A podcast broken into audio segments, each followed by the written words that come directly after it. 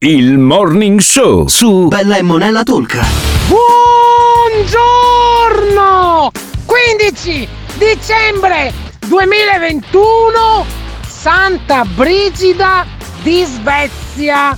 E ricordate, qualunque scelta fate, siatene fieri, perché è vostra! Ciao! Gente di tutta Italia, ascoltate! Sì, dico proprio a voi!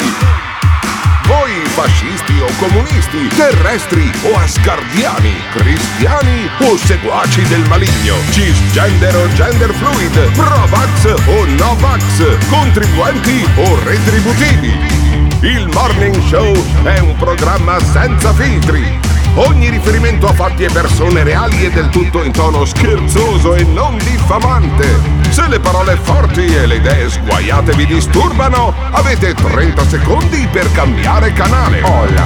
Dai, stai qui, ti divertirai, tu vedrai che non lo lascerai. Yeah. Se vuoi stare bene, tu non devi cambiare. Chiama, questo è il Morning Show. Se ti fai incazzare, dai, devi chiamare. Chiama, questo è il Morning Show. Chiama, questo è il Morning Show.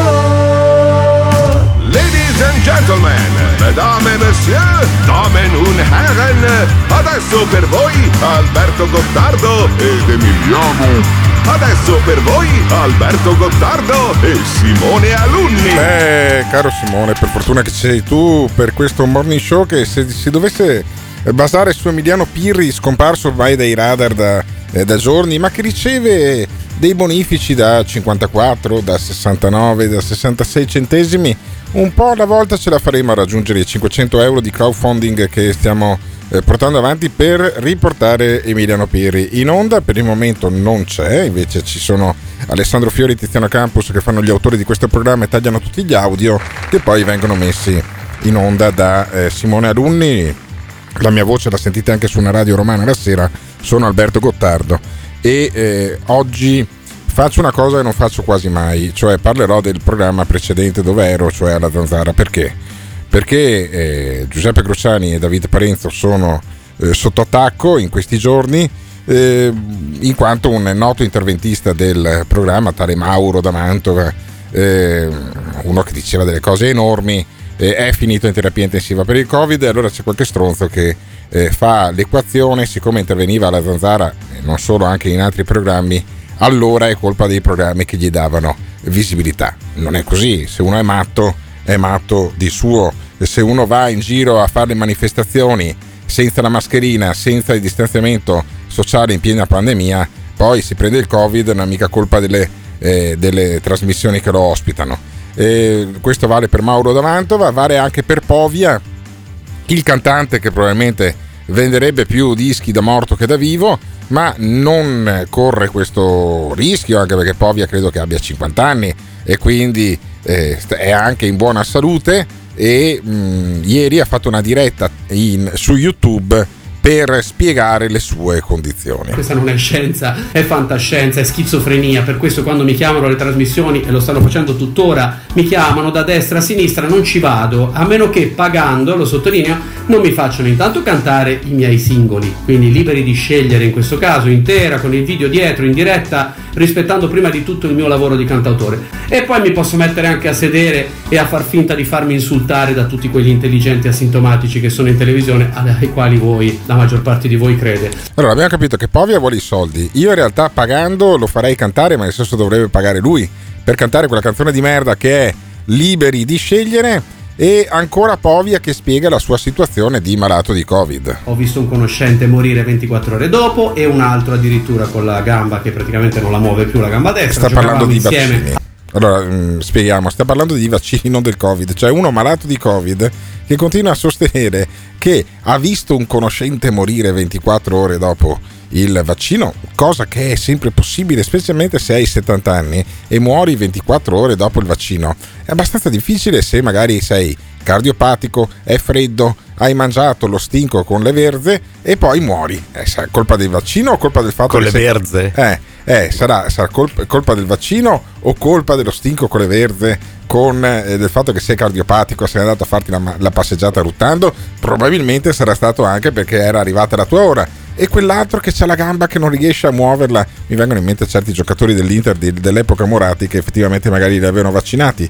Per cui adesso che Povia imputi tutto il vaccino mi fa abbastanza tristezza, ma va avanti nella diretta YouTube, sentiamo. Ho visto un conoscente morire 24 ore dopo e un altro addirittura con la gamba che praticamente non la muove più, la gamba destra. Giocavamo insieme a pallone la settimana prima, quindi la mia paura, oltre ad essere giusta, è anche giustificata. Le istituzioni dovrebbero lavorare molto di più sulla paura della gente e non pensare che gente come me, e siamo tanti, abbiano dei pregiudizi, anche perché io i vaccini nella vita li ho fatti tutti. Sì, li ho fatti tutti, tranne quello verso la stupidità, a giudicare da Povia, ma mica solo Povia dice delle stupidaggini sui vaccini, e lasciamolo alla sua pronta guarigione.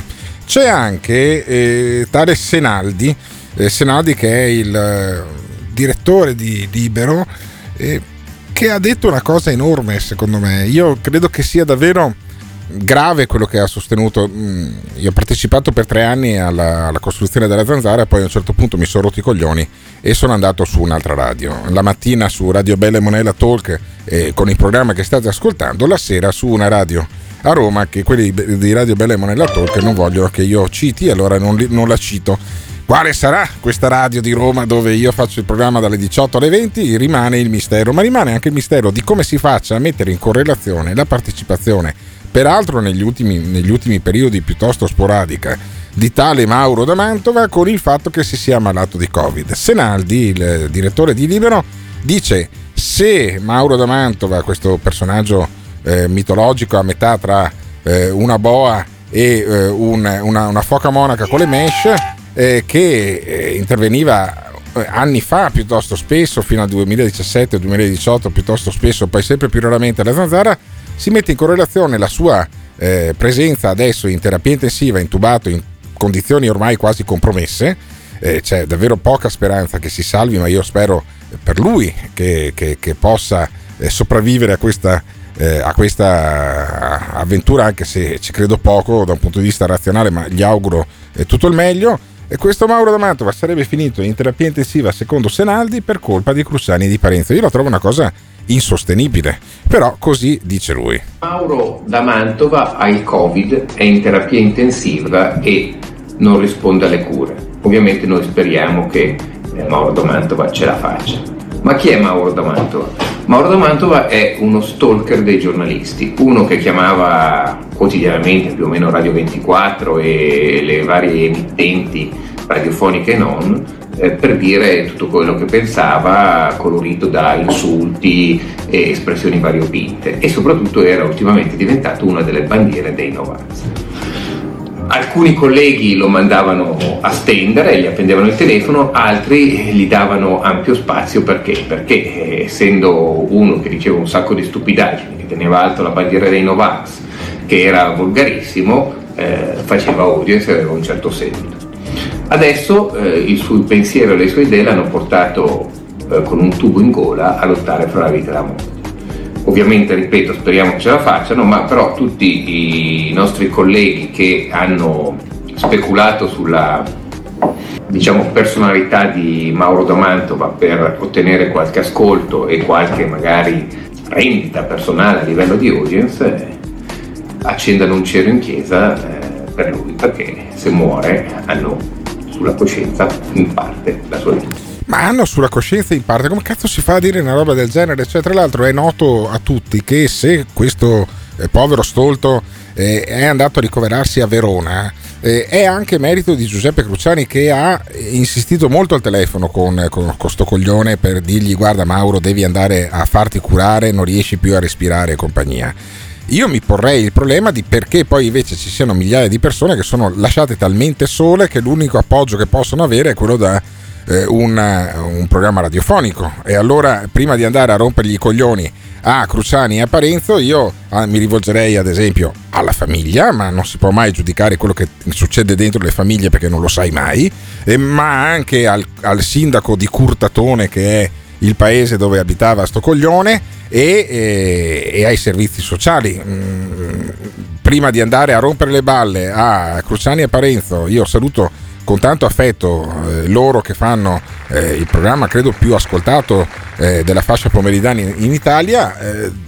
Mauro da Mantova è stato uno dei mostri che venivano esibiti durante quel programma lì, ma mica nessuno gli diceva no, hai ragione tu, è tutta colpa di Rothschild, di Gates, di De Benedetti. No, lo prendevano per il culo e credo che sia diventato involontariamente un grande spot per la vaccinazione. Se vuoi finire come Mauro da Mantova potrebbero fare uno spot del genere, fai a meno di vaccinarti, vai in giro nei supermercati.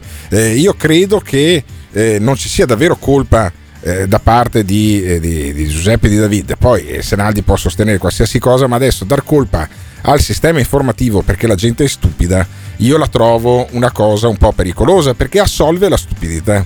E siccome si parla di stupidità, fra un paio di minuti chiamiamo invece il nostro stupido di riferimento, che è Giorgio il matto, quello che imperversa in questo programma e a volte sborda anche, lo chiamano anche dalla zanzara. E credo che sia utile, nei prossimi minuti lo faremo, a dimostrare come poi alla fine tu puoi pregare tutti i santi, appellarti a tutte le radici della razionalità, ma se uno è coglione è coglione. Cioè Mauro da Mantova non si sarebbe vaccinato con o senza gli interventi alla zanzara. Quindi credo che sia davvero stupida la cosa che ha detto Senaldi, ma se invece voi pensate che sia colpa anche di Cruciani, anche di Parenzo, cosa che io non faccio assolutamente, se questo è finito in terapia intensiva per colpa loro come sostiene Senaldi, secondo me è una cazzata enorme, ditecelo al 379 24 24 161. Cioè io voglio essere il primo speaker radiofonico certificatamente sano da un punto di vista mentale, Per favore Simone Alunni, comanda padrone, fammi un jingle. Che cosa vuoi chiedermi? Con questa frase: questa non è la zanzara. Agli ordini! Questa non è la zanzara. Zanzara. Io non so se essere contento o disperato. Questo è il Morning Show. Questa non è la zanzara. Zanzara. Questo è il Morning Show. Anzi, a noi la zanzara ha rotto il cazzo. No, non è che cioè, sì, non ha rotto niente. Il Morning Show su Bella e Monella Tolca. Credo che il caro Senaldi non abbia ben capito il senso della trasmissione della zanzara. E no, io credo che Cruciani e Parenzo non abbiano nessuna colpa. Sì, io credo che se parli un altro po' più basso non ti senti neanche tu, hai rotto i coglioni. Voce più stentorea quando si lasciano i messaggi al 379 24 24 161. Dopo mi chiami questo qua che glielo spiego in diretta, per favore Simone Alunni. Andiamo avanti con i messaggi che sono arrivati. Caro Alberto, io non sono un fan della zanzara, però sono un fan di Mauro da Mantova, nel senso che gli interventi che faceva a me sono sempre piaciuti un sacco. Certo che c'è sempre un rischio a fare queste cose qua, perché a dar corda ai pazzi si finisce per fare una merda. Dopo dov'è la responsabilità? La responsabilità è di Mauro da Mantova, appunto, basta. Però diciamo che sull'orecchio non può non passare l'idea che la zanzara abbia accentuato la sua follia. Assolutamente no. Io, ora va bene i personaggi radiofonici e tutto, ma penso che Cruciani abbia l'intelligenza, e ha soprattutto avuto, perché è quello che ha fatto, l'intelligenza di dire a Mauro di ricoverarsi e tutto. Dunque tanto di cappella a Cruciani che quando è il momento si fa i coglioni e tutto, ma quando c'è da essere seri lo ha dimostrato benissimo facendo questo e sperando, salvando la vita a Mauro, perché nonostante tutto che sia un testa di cazzo e tutto, la morte non si augura manco infatti al peggiore dei tuoi nemici. Detto questo, l'unico coglione secondo me rimane sempre Pirri, anche se non c'entra un cazzo, ma rimane sempre lui. Vabbè, ma si è vaccinato almeno Emiliano, per cui sono contento per lui, anche se è molto giovane avrebbe corso dei rischi marginali a non vaccinarsi. Ancora un messaggio? Dimmi. Dato che sembra che i conduttori radiofonici possano metterci una buona parola anche con i medici, sì, io dovrei cambiare ginecologo. Non è che me ne sapete consigliare uno di bravo? Ho capito io, cioè stai cercando uno che ti scopi probabilmente. Andiamo avanti. No, non abbiamo altri, abbiamo Giorgio il matto in diretta però. Ciao Giorgio.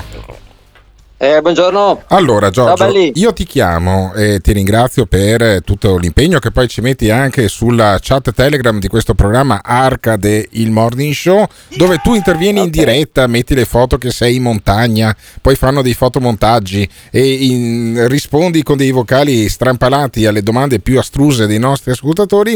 E io ti ringrazio per questo, ti ringrazio anche per tutte le teorie che ci hai dato su gli alieni, sulle follie tue, il fatto che siamo divisi in tre, uomo, donna, androgino e tutte le cose matte che ti capitano per la testa. Però io so che tu non sei vaccinato, Giorgio, giusto? Ok, sì. Allora, io guardo con piacere, lascio anche che vadano poi gli audio dei tuoi video che ci lasci ogni sabato alle manifestazioni, però ti prego in ginocchio, davvero, vaccinati adesso, stanno arrivando dei nuovi vaccini, no? Dei vaccini su base proteica. Ti fai almeno quelli, per cortesia? Posso parlare? Sì, vai, spiegami bene. Allora, io adesso parlo con la vostra lingua, sì. Nel senso, per ottenere l'approvazione dei vaccini in via emergenziale bisogna rispettare 4 regole. Quello che dicono, due di queste regole sono: ci deve essere una pandemia, sì, con un alto numero di morti. I morti sono stati cercati, e nessuna cura provata. Il vaccino deve essere l'unica cura, l'unica terapia. Ma fino a qua ci siamo. Non è l'unica terapia, ti curano, però è meglio non finire in terapia intensiva intubati come Mauro da Mantova. Sarai d'accordo con questo, no?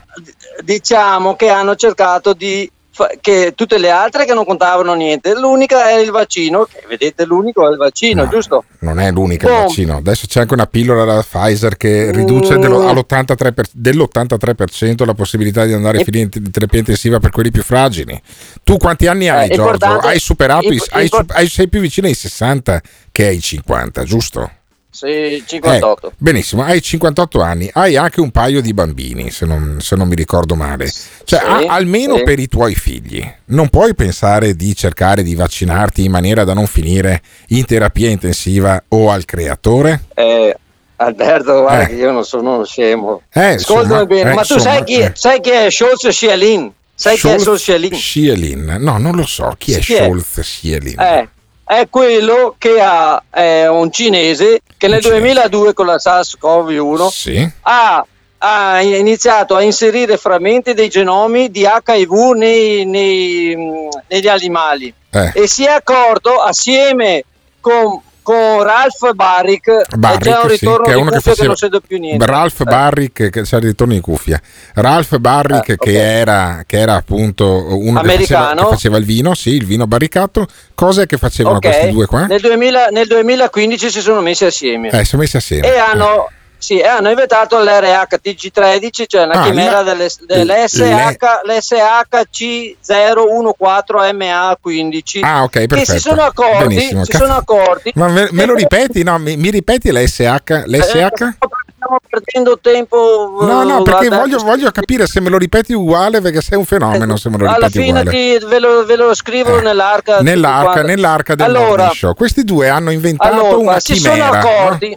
Sì, si sono accorti che provocava negli animali delle polmoniti mortali.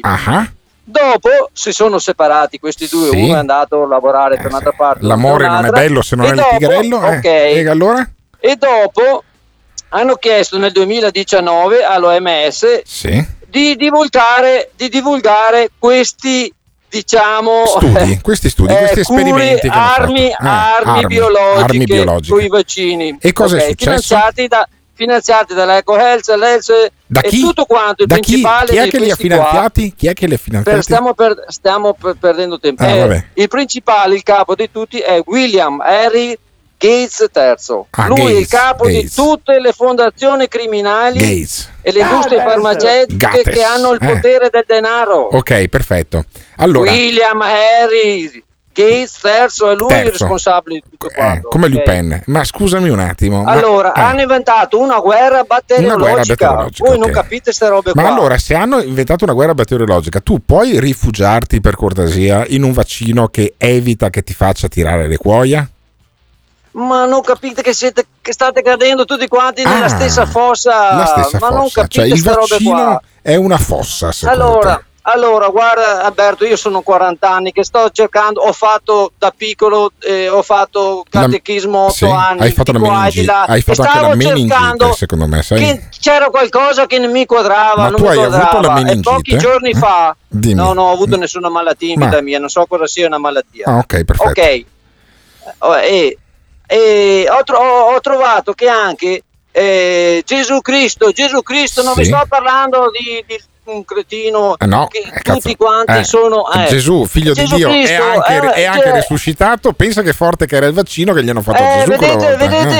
Vedete che non ci arrivate. Gesù è un alieno, è uno dei classici alieni di tutti. Un classico alieno, perché certo. Lui, io mi domandavo, pensa che stronzo si è fatto crocifiggere, ma pensa quanto stronzo dov'era, ma pensa quanto stronzo deve essere uno che è un alieno e si fa crocifiggere. Aspetta, ma perché si è fatto crocifiggere? Perché non era Gesù Cristo, Gesù Cristo era una controfigura. Ti ricordi che ti dicevo, ma perché non è venuto qua a Padova? Perché è nato Gesù? A finire là, perché Gesù?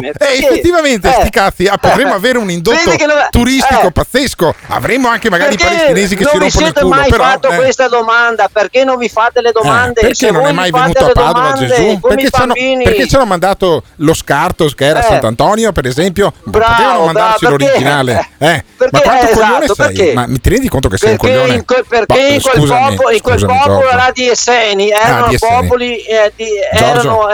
più sviluppati di altri, avevano un'intelligenza maggiore. Ascoltami, e si accorgevano, stai zitto un attimo, cazzo. Allora, io posso dirti che sei irrecuperabile. Io ti ho chiesto perché ti vaccini e tu mi hai parlato di un cinese e un americano che mettevano l'HIV nelle scimmie e gli facevano venire la polmonite, di John Gates III, il nonno di Bill Gates, di Gesù e di Sant'Antonio. Sei un povero coglione. Vi sveglierete? Ma non vedete che prendono uno che ha avuto l'influenza, uno in tutta Italia che ha avuto l'influenza, e vanno lì a farli cercano su tutti i giornali perché uno ha avuto l'influenza, e voi ci cascate come Lappani, abbi pazienza. Allora, Lappani, allora Giorgio, ho conosciuto Giorgio, hai conosciuto degli, purtroppo non hai conosciuto degli psichiatri bravi, Giorgio.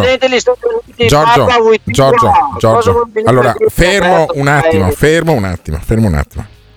Sai cosa mi diceva questo qua? No, sai cosa ti dico io, Giorgio.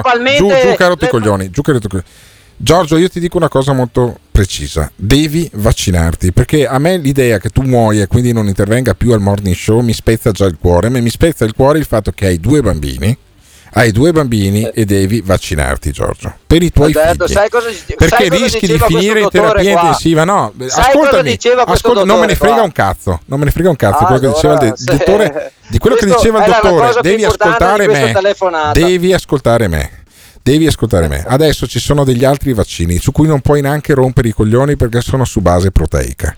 Io ti prego di farti il vaccino quanto prima, perché hai due bambini e non puoi lasciarli orfani, perché se li lasci orfani sei un imbecille. Ci sono 800 persone in Italia in questo momento, l'anno scorso erano 3000, adesso sono 800 in terapia intensiva ormai con il Covid. Siete tutti fottuti ormai.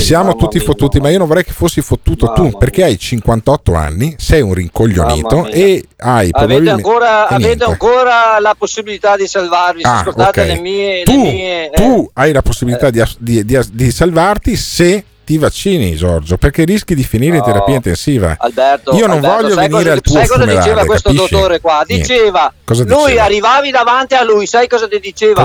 E cos'è che ha? Che fermati, mi domandi cosa hai, ma ti sei guardato come sei? Lui diceva solo questo. Basta guardarsi dentro, di fuori come si è. Che fine ha fatto questo dottore? Ti sei guardato che sei normale, è ancora vivo al 100%. è ancora vivo a 100 passanni, e tu, cioè, di tutte le migliaia di medici che invece raccomandano i vaccini, si fanno il vaccino loro, ok? Vai a chiedere a lui se si vaccina, vai a chiedere perché prendi un matto, passani, perché prendi un matto di 100 passanni, cioè voglio dire, tu l'hai conosciuto un matto che ha curato tutti i tipi di tumore, sì, qualsiasi forma di tumorale, tutti i tipi ma di dai, tumore, ma sarà stato anche perché si è ammalato dopo Papa Giovanni ha preso l'Alzheimer? Perché aveva 80 passanni, perché non è più andato da lui, fino a che è stato sotto di lui, non si è mai ammalato. Sotto di lui, ho capito, sì, ma scusami, Giorgio, Papa Carol Wojtyla, poveretto, il santo Paolo, Giovanni Paolo II, aveva 80 e rotti anni, è normale anche morire a 80 e rotti anni. E fin prima come era messo? Fin prima aveva 60, vabbè, logico, quando l'hai conosciuto tu negli anni 60 aveva 60 anni, aveva la tua età, è logico che spaccava il culo ai passeri, dai. Lo hanno fatto a 58 anni. Tu quanti anni hai? E tu quanti anni hai? Io l'ho conosciuto 10 anni dopo, quindi aveva già 68, quindi 70 anni. Sai quante montagne si faceva lui a Lorenzago, ha girato tutte quante. E tu quanti bicchieri di grappa ti fai al giorno? A 70 anni si curava da lui. Ascoltami, sono 8 minuti che provo a convincerti, quindi tu non ti vaccinerai mai, Giorgio. Ma sei fuori. E ride. Allora io spero, Giorgio, che tu spero che tu, se ti prendi il Covid, non abbia degli effetti collaterali pesanti.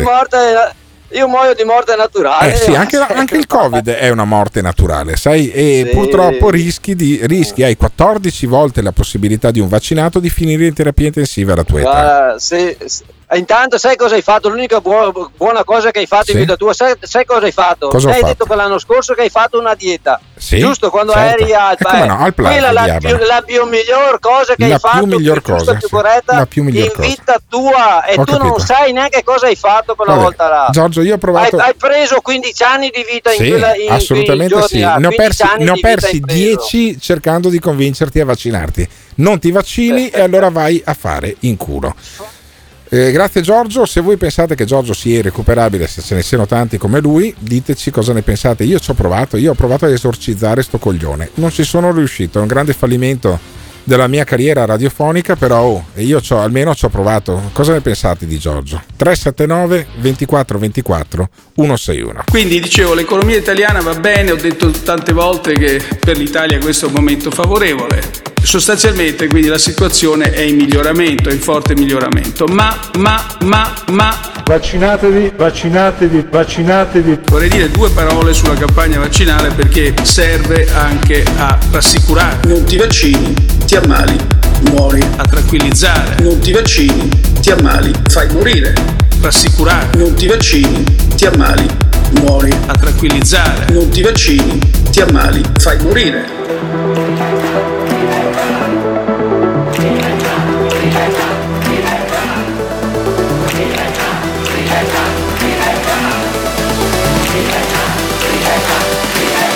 Sostanzialmente invito tutti gli italiani a vaccinarsi oppure muori. Invito tutti gli italiani a vaccinarsi oppure fai morire. Invito tutti gli italiani a vaccinarsi oppure muori. Invito tutti gli italiani a vaccinarsi. Non ti vaccini, muori. Subito. Non ti vaccini, fai morire. Subito. Non ti vaccini, muori. Subito. Non ti vaccini, fai morire. Subito. Il Morning Show su Bella e Monella Tolca. 379 24 24 161. Lascia il tuo vocale e diventa protagonista del Morning Show. Balla. Cioè, alle 7 e rotte, una che cerca un ginecologo in radio.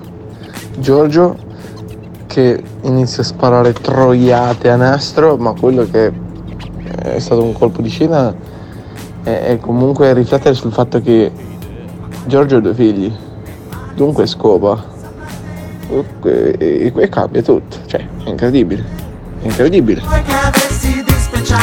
Io penso che Giorgio abbia in qualche modo anche le sue ragioni, solo che è un modo un po' particolare di esporle, e E comunque questa telenovela che ci portiamo avanti con lui, vediamo dove ci porterà, o a essere tutti salvati dal medico cinese o a essere tutti dannati dalla scienza moderna.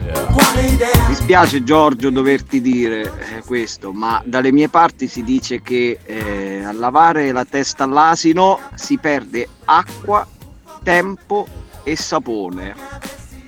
Ciao Giorgio, ciao, buongiorno a tutti. Ciao Alberto, ma vogliamo parlare di persone, anche miei conoscenti della mia città, che sono mesi che stanno andando in giro con il Green Pass dello zio, del padre, del nonno addirittura, perché non chiedono documenti, quindi quando vai a fare il QR code, la verifica del QR code, esce la spunta verde e ti fanno entrare da dove vuoi, quindi bisognerebbe un po' puntare sulla verifica dei documenti, perché se nel momento in cui tu prendi il QR code di tuo nonno e il ragazzo del McDonald's, il controllore del McDonald's ti fa entrare a sedere, è quello il problema. Ma è Zurica para, 3 ore a... mamma mia, ma Mauro da Mantova devi insegnare la situazione. Io non muoio. Vabbè, ho capito, non muori, ma hai rotti coglioni. Gates terzo. Gesù, perché non è nato a Padova? Ma chi cazzo ci viene a Padova in quel posto di merda? Ma mamma mia, basta dai. Vabbè, effettivamente io capisco i nostri ascoltatori che sono sconfortati dalla domanda di Giorgio, perché Gesù invece che a Nazareth non è nato a Padova, e Giorgio saprà anche il perché, ma glielo faremo spiegare un'altra volta, sempre che sopravviva al Covid, perché uno che ha 58 anni, mezza sega come lui, se si prende il Covid probabilmente rischia anche di andare al creatore. Intanto noi abbiamo Natale a rischio, tanto che il governo proroga lo stato di emergenza fino al 31 di marzo. Voi pensavate che per il 31 di dicembre si potesse festeggiare la fine della fase acuta della pandemia? No, vi beccate il generale Figliuolo con i poteri rafforzati fino al 31 di marzo, l'ha deciso ieri il Consiglio dei Ministri. La proroga dello stato d'emergenza serve a contrastare la quarta ondata di coronavirus con azioni immediate, lo afferma il sottosegretario alla salute Sileri. È una piccola proroga ma necessaria, rimarca, anche se i nostri dati sono migliori rispetto a quelli degli altri paesi europei, stiamo vedendo che purtroppo continuano a crescere. Intanto prosegue la campagna vaccinale, con 3.200.000 dosi nell'ultima settimana si è tornati quasi ai livelli dello scorso luglio sulla spinta delle terze dosi, già somministrate al 20% della popolazione, ma soprattutto dell'estensione dell'obbligo vaccinale che scatta domani per alcune categorie di lavoratori come il personale scolastico e le forze armate, che vanno ad unirsi al personale sanitario per il quale l'obbligo è già previsto da diversi mesi. Da giovedì invece scatta la campagna per i bambini tra i 5 e gli 11 anni. Per loro è prevista la somministrazione di 2 dosi a distanza di 21 giorni ma con 1/3 di siero rispetto agli adulti. 19.000 in Lazio, le prenotazioni in sole 2 ore, tanto che la Regione ha anticipato l'inizio della campagna già domani. 40.000 in 3 giorni le prenotazioni in Lombardia, 12.000 in 2 giorni in Piemonte. Il Ministro della Salute Speranza ha precisato che i bambini sotto i 12 anni sono esenti dal Green Pass, mentre sulla terza dose ha ribadito che è ancora più importante per fronteggiare la nuova variante Omicron. Quindi la terza dose è importante per fronteggiare la variante Omicron, e abbiamo Giuseppe Conte, il predecessore di Mario Draghi, che dice molto bene questa proroga dello stato di emergenza. Dobbiamo mantenere alta la guardia, nel senso che tutti i sacrifici sin qui fatti non vanno dispersi. È per questo che auspichiamo, ci sembra doveroso stando alla curva epidemiologica attuale, anche la proroga dello stato di emergenza, che lo ricordiamo sempre a tutti, non fa altro che consentire di poter mantenere attivi i presidi di protezione sin qui utilizzati. Quindi il Paese deve continuare a essere in sicurezza e abbandonare tutta l'impalcatura operativa, normativa che è stata tenuta sin qui in piedi, che ci ha consentito di affrontare efficacemente l'emergenza sarebbe, diciamo, un non senso, sarebbe veramente assolutamente rischioso. Sarebbe rischioso, quindi meglio non rischiare, meglio continuare a comprimere le libertà individuali e collettive delle persone. Dice anche Speranza che non è una sfida del passato ma del presente. Senti Speranza. Sarebbe un'illusione pensare che questa sfida sia una sfida che possiamo guardare come qualcosa del passato, no? È qualcosa del presente, come ci dicono i numeri che ogni giorno arrivano non solo dalla stragrande maggioranza dei paesi europei e del mondo, ma anche dalle nostre regioni. Sono numeri in crescita ormai costante da diverse numerose settimane, sono numeri che ci segnalano un'epidemia che continua ad essere un problema molto reale, molto concreto con cui fare i conti. Certo abbiamo strumenti, leve che non avevamo soltanto un anno fa e che ci hanno consentito di poter gestire in maniera diversa questa pandemia, penso prima di tutto ai vaccini, ecco. Però insomma siamo in un momento cruciale della storia della sanità italiana. Stiamo davvero vivendo un momento cruciale della storia del Servizio Sanitario Nazionale. Sono ore non semplici, come sapete. È convocato per oggi un Consiglio dei Ministri in cui probabilmente ci saranno ulteriori scelte relative anche all'emergenza che è ancora in corso in questo Paese, quindi siamo in una fase in cui abbiamo due sfide fondamentali. La prima non può che essere ancora la gestione del Covid. Sì, e la seconda li lasciamo ai posteri. Io mi domando, ma alla fine questa emergenza finirà mai? Finirà mai? Cioè il prossimo Natale saremo ancora con le mascherine, i vaccini, il distanziamento, le classi chiuse perché ce n'è uno in famiglia di un bambino che sia ammalato di Covid? Cioè saremo ancora a questo punto o almeno il Natale del 2022 ce lo viviamo in maniera decente e in maniera serena? Diteci come la vedete, non per questo Natale che ce lo siamo fumato, anche questo è il terzo di fila, ma diteci cosa ne pensate per il prossimo Natale. Io voglio il vostro pronostico per il Natale 2022. Speranza sarà ancora lì a fare la conferenza stampa dicendo abbiamo fatto il vaccino, avevamo la pillola di Pfizer, ma siccome abbiamo ancora 30 persone in terapia intensiva in tutta Italia, allora il generale Figliuolo ha ancora i poteri straordinari? Quando cazzo ce li togliamo questi qua dell'emergenza? L'anno prossimo è un Natale normale o saremo ancora in emergenza? Ditecelo al 379 24 24 161. Che variante vuoi? La solita, grazie. Buonasera, Pfizer. Codice UA, signora Chen. Quella è giapponese. Stavo pensando a te, Pfizer. È tutto un complotto delle case farmaceutiche. No! Ora lei ci si mette? Che cosa vuoi fare? Negarmi la salute pubblica? Magari divorare la mano con cui voti. No, no, che poi ci danno dei dittatori. Cosa? Niente. Più fake news. Più negazionisti. Più complotti. Bellissimo. Il Morning Show su Bella e Monella Tolca.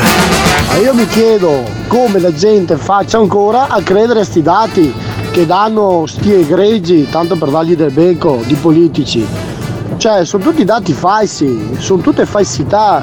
Abbiamo un ministro come Speranza che non è neanche studiato, tra cui perché non ha neanche conseguito la laurea in salute, ma a parte studiato. Quello, sono tutta la buffonata, non c'è lo stato d'allarme, non c'è lo stato d'emergenza, non c'è un cazzo, sono tutti dati fasulli per continuare a tenere in piedi sta roba pilotata a tavolino. Come mai al G20 che è stato fatto quest'anno non è stato convocato Silvio Berlusconi? Come mai? Perché è un personaggio di scomodo, è un personaggio che potrebbe rompere i piani, potrebbe rompere sto complotto. Sono tutte cazzate, quelle che sparano i dati, Zaia, Speranza, il nostro amato Presidente del Consiglio, vabbè lasciamo stare, cioè sono tutte falsità, sono tutti dati inventati per tenere alta lo stato d'allerta, lo stato dell'emergenza, per arricchire le proprie tasche, perché sta cosa porta solo un arricchimento a chi? Alla casta e alla classe politica. Mascherine, distanziamento, se sto cazzo. Io col cazzo che farò sto Natale qua, il mio Natale sarà normalissimo, anzi, come da tradizione la sera di Natale, il 24, si andrà in piazza, ci si ubriacherà e tutto. E ti dirò di più, come ogni anno, se ci sarà qualche bella fica, gli leccherò persino l'intestino tenue. Non me ne frega un cazzo, ma niente. Fanculo il virus, fanculo il Covid, non me ne fotte un cazzo.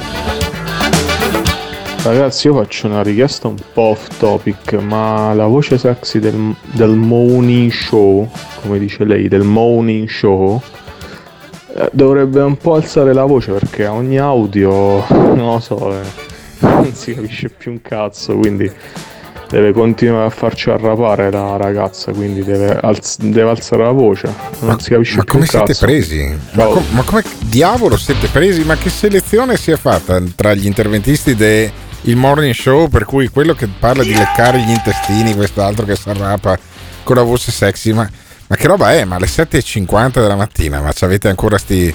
Cioè, io alle 7.50 penso al cappuccino, alla brioche, mica alla figa. E credo che... Sei sicuro? No, sì, sono sicurissimo delle 7.50, dai. Abbiate un po' di pietà, un po' di pudore per quella parte femminile di ascoltatrici che ci ascoltano, saranno inorridite, fuggono inorridite da questo programma che va in onda sulla app e sullo streaming di Bella e Monella Tolca, che ha in Simone Alunni il suo cuore tecnico, in Alessandro Fiori, Tiziano Campus gli autori. Io sono Alberto Gottardo, do la voce a questo programma che si basa appunto sull'interazione con gli ascoltatori, e io sono molto contento che lo streaming e l'app funzionino. Stamattina, lunedì, è stata una puntata di merda perché appunto non c'era la possibilità di intervenire lasciando i messaggi vocali al 379 24 24 161. Adesso andiamo a Torino, in Piemonte, perché dal Piemonte e dalla Liguria ci ascoltano in particolare gli ascoltatori che ormai sono disseminati in tutto il mondo, non solo in Italia, appunto. È per quello che abbiamo fatto la scelta di essere sullo streaming, sulla app e sul podcast, e appunto perché ormai non abbiamo solo ascoltatori veneti come capitava quando eravamo sugli FM più circoscritti a livello regionale. E allora ci sentiamo il sindaco di Torino, Stefano Lorusso, che dice: vaccinatevi, vaccinatevi, vaccinatevi. Sicuramente, come abbiamo avuto modo di dire, l'emergenza pandemica non è finita. E dobbiamo stare attenti, dobbiamo essere prudenti, dobbiamo adottare tutti i criteri di comportamento che occorre in qualche modo adottare per limitare il contagio, ma soprattutto dobbiamo vaccinarci. Il vaccino è l'unica cosa che davvero può sconfiggere la pandemia ed è opportuno intensificare ancora di più gli sforzi in questa direzione. Noi abbiamo preso un principio di precauzione che è quello di evitare che vi sia, per quello che ci compete come amministrazione comunale, la propagazione del virus attraverso un meccanismo di un dispositivo di protezione individuale. Io raccomando a tutti davvero il buon senso, perché non è certamente l'ordinanza che risolve il virus. Il virus viene sconfitto dal vaccino, non dalle ordinanze, e viene sconfitto dal buon senso delle italiane e degli italiani, che credo sia la principale medicina, il principale vaccino contro questa epidemia. Sì, tutta sta pipa per dire che anche a Torino si è introdotto l'obbligo di tenere la mascherina anche all'aperto, cosa che peraltro ci dimostrano molti studi non serve a un cazzo, ok? Non cambia assolutamente nulla, però almeno così dai l'idea di aver fatto qualcosa. Sei sindaco di Torino, da qualche settimana dovrai inventarti qualcosa. Sono inventati un tavolo, c'era bisogno di un tavolo, cazzo, tutti falegnami i politici, cosa fanno? Un tavolo. Sentiamo ancora Cirio. Noi abbiamo attivato questo tavolo interassessorile, dobbiamo tenere insieme le diverse esigenze, come direi che è abbastanza evidente agli stessi cittadini e ai comitati. Ce ne stiamo occupando, non è un tema di facile soluzione, ci sono delle soluzioni che possono essere adottate nel breve, altre richiedono decisamente più tempo. Noi ci stiamo impegnando perché tutte queste questioni possano venire risolte. Sicuramente sì, ed è un tema che vogliamo evitare e scongiurare in tutti i modi. Non si risolvono queste questioni nelle aule giudiziarie, e io credo che in questo senso la buona politica, la buona amministrazione, un rapporto positivo possa essere una buona soluzione per evitare un esborso di denaro pubblico da parte del comune, che, ricordo sempre, viene sottratto ad altre funzioni essenziali che, se devono essere utilizzate, se queste risorse devono essere utilizzate per risarcire, non possiamo usarle per altro. Sì, stiamo parlando appunto di problematiche legali legate appunto alle mancate ordinanze oppure no. E Alberto Cirio, che è il presidente della giunta regionale della Piemonte, anche lui con la sua supercazzola sullo stato d'emergenza. Beh, gli stati di emergenza vanno definiti non sulla base delle sensibilità dei politici, ma sulla base di quelli che sono i dati oggettivi. Io sono contrario allo stato di emergenza, penso che non piaccia a nessuno lo stato di emergenza. Lo stato di emergenza, se potessimo scegliere di interromperlo domani saremmo contenti, potremmo, ma saranno farlo. Il numero dei contagi a dirvelo, e il numero dei contagi che sta crescendo ancora in questi giorni evidentemente va in una direzione che non è quella dell'immediato stop allo stato di emergenza. No, ho capito Cirio, ma devi guardare il numero delle terapie intensive e delle persone ospedalizzate. Adesso ne abbiamo un quarto rispetto all'anno scorso, va bene? L'anno scorso eravamo in zona rossa, adesso con un quarto dobbiamo ancora stare in zona rossa, dobbiamo ancora stare tutti con la mascherina all'aperto che non serve un cazzo, lo spiegano da Crisanti in giù, l'hanno spiegato tutti quest'estate e quest'inverno, siccome non si sa più cosa cazzo fare visto che siamo alla terza dose, allora sai cosa fanno? Mascherina all'aperto. E poi Mattarella senza mascherina, intervenendo un intervento al chiuso, al Quirinale, con gli alfieri della Repubblica. Cioè persone che si sono distinte per azioni particolarmente buone, particolarmente degne di nota. Il Presidente della Repubblica dice no, guardate, serve ancora prudenza. Ma fino a quando, Mattarella? A causa della pandemia non è stato possibile, come ben sapete, svolgere questo incontro, e quindi coloro che hanno ricevuto questo riconoscimento lo hanno vissuto sui giornali, sulla stampa. Adesso per fortuna possiamo incontrarci, allora vuol dire che non siamo più in emergenza, anche se le condizioni ci richiedono sempre molta attenzione e prudenza. Ma non hai neanche la mascherina. Ed è un piacere avervi tutti qui. 3 anni di alfieri, siete tanti. Tanti, tutti al chiuso con Mattarella senza la mascherina. E allora vuol dire non siamo così tanto in emergenza, oppure no? Oppure l'emergenza non c'è al Quirinale, oppure qua finché non si vota il nuovo Presidente della Repubblica intanto stiamo in emergenza. Perché siamo ancora in emergenza con i dati che sono un quarto, meno di un quarto rispetto all'anno scorso? Perché anche con più del 20% della popolazione italiana che si è già fatta anche la terza dose continuiamo a tenere la mascherina all'aperto? A chi serve? Serve a noi italiani per non contagiarci, anche se gli studi dicono che non serve a un cazzo?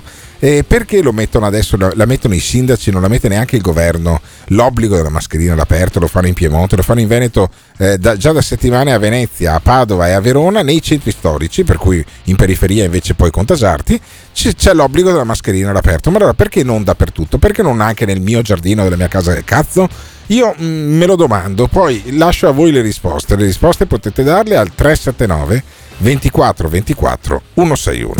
È un'influenza, soprattutto i vecchi hanno fatto morire perché non li hanno saputo curare, e siccome avevano paura che scoprivamo gli imbrogli, li hanno bruciati. Lo senti l'odore? Li hanno bruciati. Non c'è nient'altro al mondo che odora così. Li hanno bruciati. Si sentiva quell'odore di benzina. Li hanno bruciati. Non trovammo più nessuno, neanche un lurido cadavere. Avete bruciato le persone, soprattutto i vecchi. Mi piace l'odore del napalm di mattina. Bastardi, avete bruciato le persone, soprattutto i vecchi. Avete bruciato le persone, soprattutto i vecchi. Avete bruciato le persone, soprattutto i vecchi. Non trovammo più nessuno, neanche un lurido cadavere. Bastardi! E ci avete costretto a vivere nel terrore. This is the Morning Show. 379 24 24 161. Lascia il tuo vocale e diventa protagonista del Morning Show. Buongiorno caro Albertone. Allora guarda, ricordo a proposito, adesso sentivo l'intervento del nuovo sindaco di Torino, del tavolo eccetera, no? Ricordo sempre un intervento del grandissimo Renzi ancora a suo tempo quando era in auge, e probabilmente gli deve essere scappata questa cosa, e diceva a un certo punto ragazzi, quando non sai cosa fare, non sai uscire da una situazione, cosa fai? Ecco l'idea illuminante, apri un tavolo.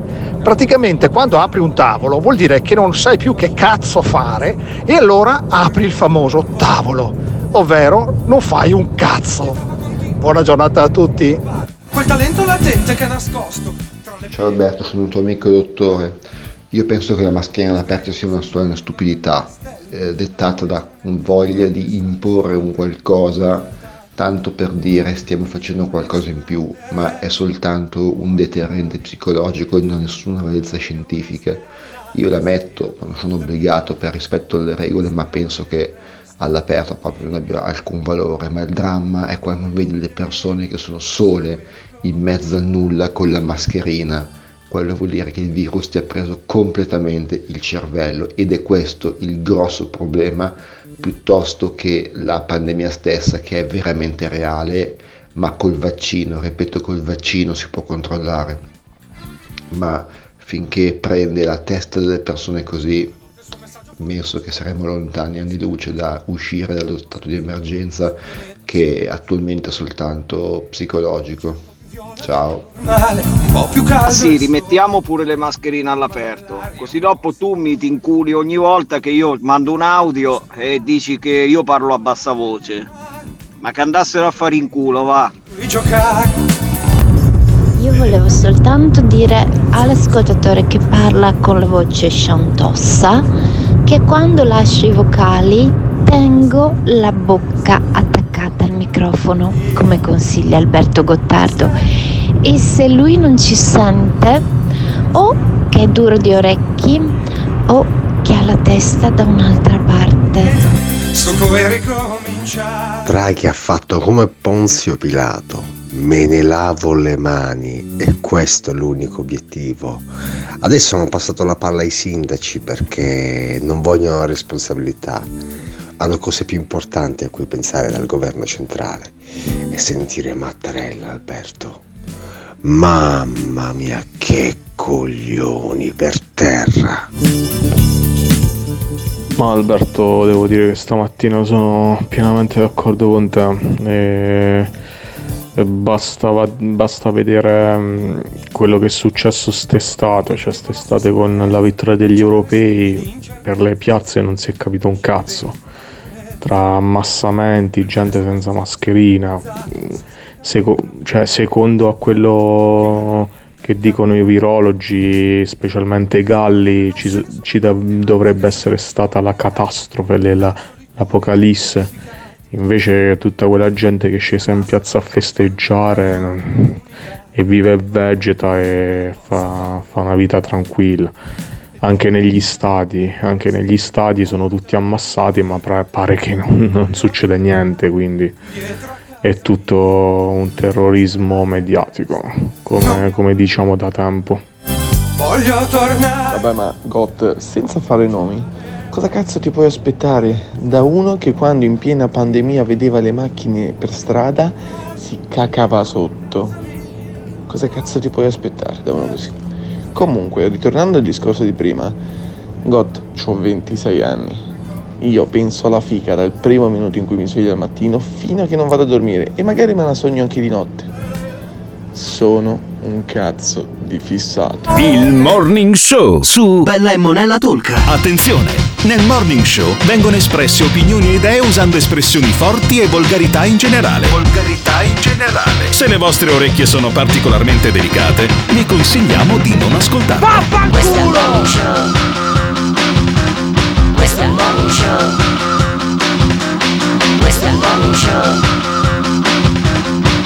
Morning Show.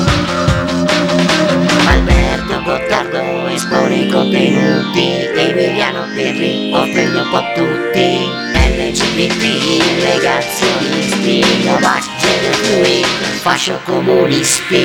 Vabbè, e questa è la prima ora del Morning Show. Quando sentite questa sigla vuol dire che siamo già in diretta su Bella e Monella Talk da un'ora. Per chi ascolta il podcast credo che siano grosso modo 45 minuti, perché il nostro podcast dura circa un'ora e mezza. Lo trovate su Spotify e sulle altre piattaforme, per cui se dovete metter giù perché dovete andare a lavorare, poi la seconda ora comunque potete ascoltarvela anche più tardi. E questo è il Morning Show, dice la sigla è stata fatta da Simone Alunni, come tutti i jingle. Poi c'è Tiziano Campus e Alessandro Fiori che tagliano gli audio che ogni mattina mettiamo in diretta per così dare un po' di carburante alla nostra discussione. Abbiamo parlato lungamente di Covid nella prima ora, basta adesso parliamo di un tema di un termine molto desueto dal mio punto di vista, il tema del patriottismo, patriota. Questo aggettivo usato da Giorgia Meloni per descrivere l'identikit del suo Presidente della Repubblica ideale. Di un capo del governo eletto dai cittadini, che ai cittadini risponde, non a parlamentari eternamente sul mercato. E guardate, non mi stupisce che da questo palco si sia detto contrario Giuseppe Conte, perché a occhio Giuseppe Conte, il capo del governo con l'elezione diretta, non l'avrebbe fatto, il che già vale a capire la serietà della proposta. E non mi stupisce che si sia detto contrario al Partito Democratico, cioè un partito che sta da 10 anni al governo senza avere mai vinto le elezioni. A loro basta pilotare l'elezione del capo dello Stato per garantirsi di rimanere in sella. E però anche lì la pacchia è finita, signori, perché in questa elezione del capo dello Stato, nella prossima elezione del capo dello Stato, il centrodestra ha i numeri per essere determinante, e quello che vogliamo noi è un Presidente della Repubblica eletto per fare l'interesse della nazione e non quello del PD. E non accetteremo compromessi. Noi vogliamo un patriota al Quirinale. Un patriota. Termine che usavano quelli tipo il mitologico Barone Nero nell'inchiesta di Fanpage, che invece di chiamarsi fascisti si chiamavano patrioti, no? E allora questo termine lo tira fuori Giorgia Meloni, e fanno tutta una VAR, tutta una moviola, una lunga moviola la fa Lilli Gruber durante la puntata di 8 e mezzo. C'è uno dei nostri ascoltatori che non si perde un podcast di 8 e mezzo, che comunque sta di solito nei paraggi del podcast e del Morning Show, per dare l'idea anche di questa, della forza che ha questo programma anche sui podcast a livello nazionale. Ma sentiamo da 8 e mezza Lilli Gruber che analizza insieme con i suoi ospiti il concetto di patriottismo. Poi a un certo punto arriva Scanzi. Se volete skippare, state ascoltando il podcast e sappiate che fra un paio di minuti arriva Scanzi, per cui, anzi fra un minuto esatto. Però insomma, intanto sentiamo Lilli Gruber. Il patriottismo. Premesso che Orbán stava nel Partito Popolare Europeo e adesso sta nel gruppo, diciamo, ancora un po' fumoso, caliginoso di Salvini, ma non sta con i conservatori. Della Meloni, conservatori e riformisti peraltro. Attenzione a non delegittimare la parola patriota o patriottismo, perché lo usa Giorgia Meloni. È interesse di tutti. I GAP erano i gruppi di azione patriottica, erano dei partigiani. Il patriottismo, come ci insegna Croce, scusate se la prendo alta, è un antidoto contro il nazionalismo e lo sciovinismo. Cioè nel patriottismo ci si riconosce un po' tutti. Questo è il messaggio che secondo me si dovrebbe far passare. Immagino che, Andrea Scanzi, che se io mi definisco europea, italiana, sudtirolese, non sono patriota per niente, non lo so. Tu hai capito chi sarebbe un Presidente della Repubblica patriota? E adesso l'idea, la versione di Scanzi. Ma è un bel tema, è interessante. Giulia ne fa anche una questione semantica. Io vorrei ricordare a Giulia e ai telespettatori che la parola patriota nell'inchiesta di Fanpage veniva utilizzata da coloro che erano dentro quell'inchiesta giornalistica per non utilizzare la parola fascista o camerata. Non è il caso ovviamente della Meloni, però è per dire che patriota può avere tante accezioni, di estrema sinistra come di estrema destra. Cerchiamo di comprendere quello che secondo me ha in testa Giorgia Meloni nel concetto di patriota. Patriota, lei dice, deve essere il prossimo Presidente della Repubblica, e ha anche lasciato intendere che potrebbe essere Berlusconi, perché Berlusconi è un patriota. Questo è interessante, ma 7 anni fa, per esempio, quando in maniera del tutto legittima Giorgia Meloni non ha votato Mattarella e propose come eventuale capo dello Stato Vittorio Feltri, cosa significa? Che Vittorio Feltri è più patriota di Mattarella? È curiosa. Andiamo poi a un elemento e un esempio più semplicistico e più dritto. Fino a qualche anno fa, ma credo anche oggi se glielo domandassimo, Giorgia Meloni ha sempre detto che un esempio di patriota è Paolo Borsellino. Io non sono d'accordo, sono Paolo Borsellino è una delle figure più straordinarie che abbiamo avuto.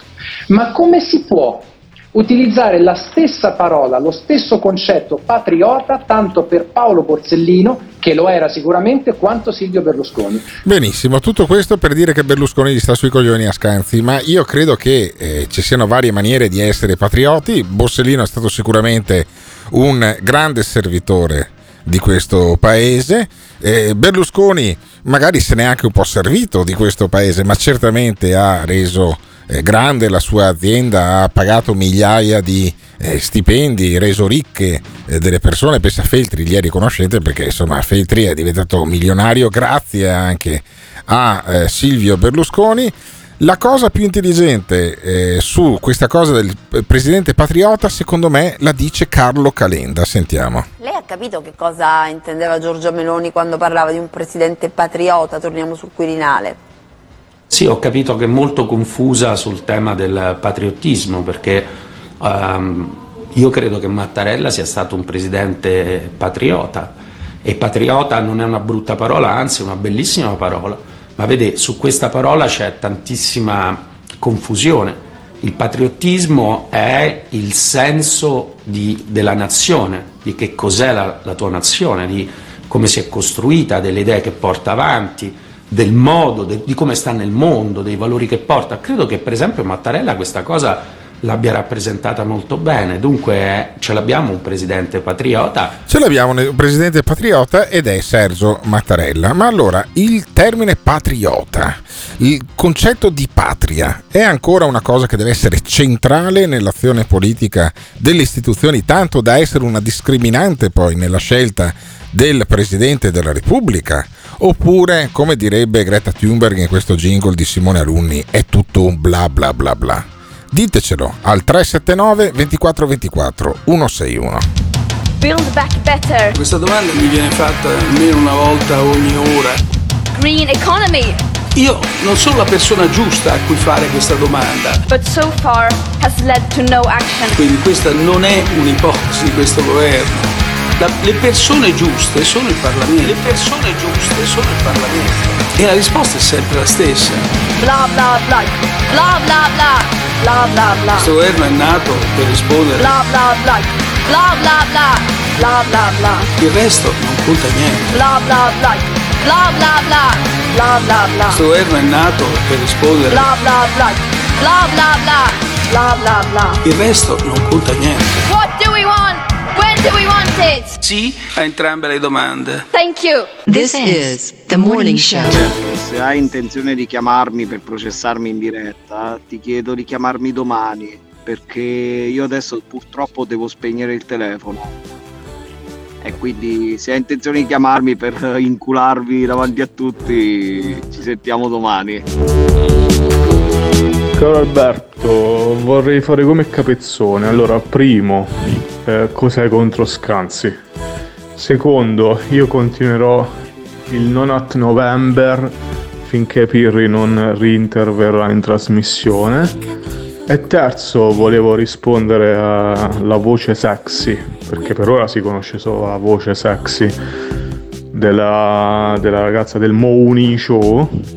Volevo dire, vieni, ti ospito, cioè ti ospito, vieni in Abruzzo, ti ospito io a casa mia, ci facciamo una cenetta e così ti faccio vedere un po' i posti, il luogo. Dai, vieni in Abruzzo. Senti il porco arrapato. E come al solito Scanzi e la Gruber che fa sotto le risatine non hanno capito un cazzo. Il termine patriota indica l'esaltazione di qualcosa e la difesa totale di un'idea politica e nazionale, il che significa che Silvio è stato un patriota e lo sarà sempre, ma il patriota della figa, e quindi lo trovo molto più interessante, molto più, come dire, molto più combattente rispetto a Mattarella, che non so di quale per quale motivo si è chiamato patriota. Cosa ha fatto? Boh, almeno Silvio Alberto è il patriota della friga, re della fregna. Io credo che sia davvero difficile trovare dei veri patrioti quando tante persone, specialmente nei ruoli di potere, sono più prese a badare alle proprie tasche, ai propri interessi, che a quelli della patria vera e propria. Ad ogni modo, attendo di farmi stupire da qualcuno. sia mai che prima o poi succeda. Ormai il concetto di patriota è obsoleto, diciamo che esiste il concetto di patridiota, che è qualche idiota che è ancora convinto che il mondo sia diviso in Italia, Francia, Cina, Russia. Il mondo è uno solo, noi abbiamo bisogno di un leader, di un grandissimo maestro tipo Giorgio, che insegna a tutto il mondo ad amarsi, e questa è la soluzione, il resto sono tutte cazzate. Ragazzi, stiamo parlando della Gruber, cioè. Oh, io non ho detto niente, però stiamo parlando della Gruber. Detto questo, chi vuole capire capisca, cioè della Gruber. Buongiorno merda. No, fermo. Questo qua, cambiami, mettimi la base, perché questo va introdotto bene. Allora, questo è Romeo, camionista romeno che odia i rom, odia un po' tutti quanti. Evidentemente ascolta anche il Morning Show, perché interviene sul tema del patriota, facendomi un nome che io non conoscevo. Sentiamo Romeo, il camionista romeno. Buongiorno merda, assassini complici. Ok. Una domanda. Ma non vi basta la merda che avete voi a casa? Sì. Che cazzo state cercando? Puttane, mignote, troie, buchinari, pompiniste? No, non è questo, no, perché puttane, mignote, pumpinare, pompiniste è un'altra cosa. Il secondo, quello precedente, è proprio la mia risposta. La Diana Șoșoacă col suo marito, con un mazzo di gente, sono rimasti patrioti veri. Chi cazzo è Diana Șoșoacă? Questi lo vogliono far fuori. Questi merdi che hanno avvelenato la terra, sì, lo vogliono far fuori, come hanno fatto fuori Adrian Păunescu, come hanno fatto fuori Vadim Tudor. Così vogliono farla fuori. Di cosa cazzo sta parlando? Media traditrice criminale. Media traditrice criminale. Quindi? Mo' si è messo accanto alla media I farmacisti, i miliziani di che cazzo? I miliziani di merda, figli di buchinari, quanto dell'oppressione mortacci loro chi ha partorito, figli di puttana, siete proprio la schifo dell'umanità. Queste 3-4 categorie, siete complici assassini. Quindi anche noi lo facciamo alla radio. Spero al giorno quando si comincia a darvi la caccia, abbandono il mestiere e vi cerco di persona e vi faccio tutti quello che vi meritate. Mortacci vostra di assassini. Vi prometto che mi abbandono il mestiere e vi cerco uno a uno. Molto bene. Biforcuti, fottuti bastardi maledetti. Assassini. Eccezionale. Io poi nel fuori onda gli rispondo e gli domando: ma chi cazzo è questa qua? Senti il vocale che gli ho mandato. Ma Romeo, chi cazzo è questa Diana Șoșoacă, questa patriota? Chi è Diana Șoșoacă la patriota? Patriota di che? E poi iniziamo a sentire, e non l'ho sentito, quindi potrebbe esserci qualsiasi cosa, comprese le bestemmie, e conoscendo Romeo, il camionista romeno, l'inizio della risposta. Poi, se mi convince, tutti gli 8 minuti e 20 secondi li mettiamo alla fine di questo programma. Sentiamo Romeo come risponde. Diana Șoșoacă è una senatrice rumena che è contro i parasiti, è contro i criminali mondiali, è contro a iniettare vaccino, cosiddetto vaccino di merda ai bambini, e alle persone deboli. Si deve iniettare solo le pecore, perché si dice una parola: chi ha gli occhi per vedere. Speravo meglio, quindi insomma Romeo, il camionista, anche con simpatie per Mussolini e per Hitler, in qualche maniera ci ha deliziato con questo suo messaggio, che parlava di questa Diana Șoșoacă. Abbiamo un altro camionista che ha delle simpatie naziste o fasciste sicuramente, il famoso papà fascista, che poi da questo programma anche lui ha debordato ogni tanto alla zanzara. Caro il mio papà fascista, mi spieghi il termine patriota? Perché io non capisco cosa cazzo significhi patriota, papà fascista. Buongiorno. Ciao Alberto, ciao. Dimmi cosa vuol dire patriota? Non ho simpatie naziste. No, però fasciste sì. Cioè, sua eccellenza. Fasciste, Benito Mussolini era un patriota, per esempio? Benito Mussolini era un patriota, paragonabile tranquillamente a Silvio Berlusconi. Ah, paragonabile aspetti, a Silvio Berlusconi. Beh, effettivamente a entrambi piaceva la figa, sì. Su certi aspetti sì. Sì, però scusami, è da patrioti secondo te travestirsi da SS, prendere la strada del Brennero, lasciare la famiglia in Italia e scappare con l'amante? È da patrioti questa roba qua? No, o è da pagliacci? O è da pagliacci che vanno appesi per i piedi in piazzale Loreto? È da pagliacci. Alberto, è stato un patriota o è stato un pagliaccio quando si è travestito da SS per tagliare la corda e scappare in Germania? Pronto? Sì, mamma, sì. Sì, dimmi. Questa qua è una cosa, te lo dico io, è stato da pagliaccio. Lo sai che certe cose lo condivido e certe le rinego io. Bene. Però sul fatto di Silvio Berlusconi, diciamo, la gente adesso Silvio Berlusconi lo paragona alla figa, per carità. Anche una parola, ma è la normalità. Il fatto della normalità di questa persona è che non è più, c'è più niente di normale. Dimmi te, spendere tempo, soldi per fare la legge Zan. Silvio Berlusconi non avrebbe mai permesso. No, ma spiegami il concetto di patriottismo. Berlusconi è un patriota? Ma sicuramente è un patriota. È un patriota perché tiene all'Italia, non so se qualcuno si ricorda, nel 2009-2011 io lavoravo in edilizia, avevo fatto il piano Salva Casa, che per me ha avuto un successo e penso che tutti gli editori che hanno lavorato in edilizia, impresari e roba, possono dire solo grazie a questa cosa. È una persona che purtroppo quando ha fatto cadere ma c'hai viva voce per caso, papà fascista? Non si sente un cazzo. Non lo so. Allora, quindi Berlusconi è un patriota. Chi potrebbe altri essere un patriota oltre a Berlusconi, secondo te? Nessuno. Solo Berlusconi. Berlusconi, te devi prendere un presidente votato dal popolo, amato dal popolo. Il popolo ama Berlusconi, secondo te? Ma secondo me sì che lo ama, perché ma tu a febbraio, il 4 di gennaio si saprà, lo dirà il presidente Fico, tu vieni a Roma con noi, papà fascista, per manifestare. Ok, perfetto. Certo, abbiamo l'asso della manica che si chiama Gloria noi. Gloria, la voce sexy del Morning Show. Anche tu arrapatissimo da Gloria, vabbè, ok, perfetto. Ci lasciamo così. Secondo me tu stai confondendo la passione per la figa con la passione per l'Italia. Ma non è vero. È una cosa normale, cioè la gente ti dà quasi del non normale perché uno piace la gnocca. Cioè, hai capito? È che abbiamo creato un sistema che siamo andati proprio fuori dal patriottismo. Sì. Abbiamo fatto un sistema.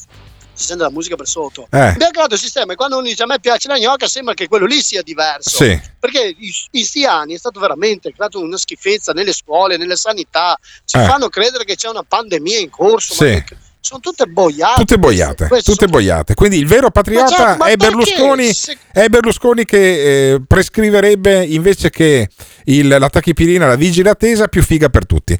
Grazie mille al papà fascista, anche lui sarà a Roma a manifestare per Silvio Berlusconi presidente, anche lui è un camionista, come ci ricorda Simone Alunni. Ci sono camionisti e camionisti, c'erano i camionisti che dovevano bloccare l'Italia e c'è un camionista che vuole salvare l'Italia e facendo eleggere Silvio Berlusconi presidente, il papà fascista che verrà con me e con Simone Alunni a febbraio poi alla grande manifestazione del Morning Show per Silvio Berlusconi presidente. Intanto sentiamoci la matta che faceva l'appello ai camionisti. Camionisti! Tra di noi autisti qualcuno c'ha il cervello. Ma siete tutti vaccinati? Io preferisco crepare di un proiettile. Dove sono i camionisti non vaccinati? Ma mica ti fai male. Cazzo! Che crepare vaccinato come una pecora. Tirate fuori queste quattro frecce! Il Morning Show su Bella e Monella Tolca. Sento Romeo e mi chiedo perché c'è ancora il proibizionismo in Italia, visto che c'è gente che non si droga e non beve ed è fuori di testa completamente. Alberto, rivedi la tua visione sulle droghe leggere, perché ascoltami, potrebbero fare bene sia a Romeo sia a Giorgio e personaggi come così. Sono tanti. Ragazzi, io per carità, ma parla Romeo? Uno che non si capisce un cazzo, che non riesce manco a parlare e vabbè. E poi viene da un paese dove in confronto l'Uzbekistan sembra super tecnologico. C'è un paese dove la Lucia Goracci, la corrispondente Rai, è stata rapita e aggredita. Ma che cazzo vuole da degli assassini? Ma io preferisco essere assassino e tutto che gente come sta qua. Ma per carità, ma vaffanculo Romeo. Però Alberto, per me un patriota è chi antepone i suoi interessi agli interessi del tutto il paese. E non ce ne abbiamo uno in Italia di patriota. Non ce n'è uno, perché chi si siede in qualsiasi poltrona si fa solo che i cazzi suoi. Anzi, si fa comprare, si vende, non è che si fa comprare, è lui che si vende. Quindi per me si sceglierà il minore dei mali, non il migliore persona, ma il minore dei mali. Eccolo, Giorgio, Romeo, il papà fascista. Ma questa non è una puntata del Morning Show, questa è una puntata degli Avengers o di Un giorno in pretura. Se vuoi scoprirlo e vuoi saperne di più, unisciti all'arca del Morning Show. Testa di cazzo!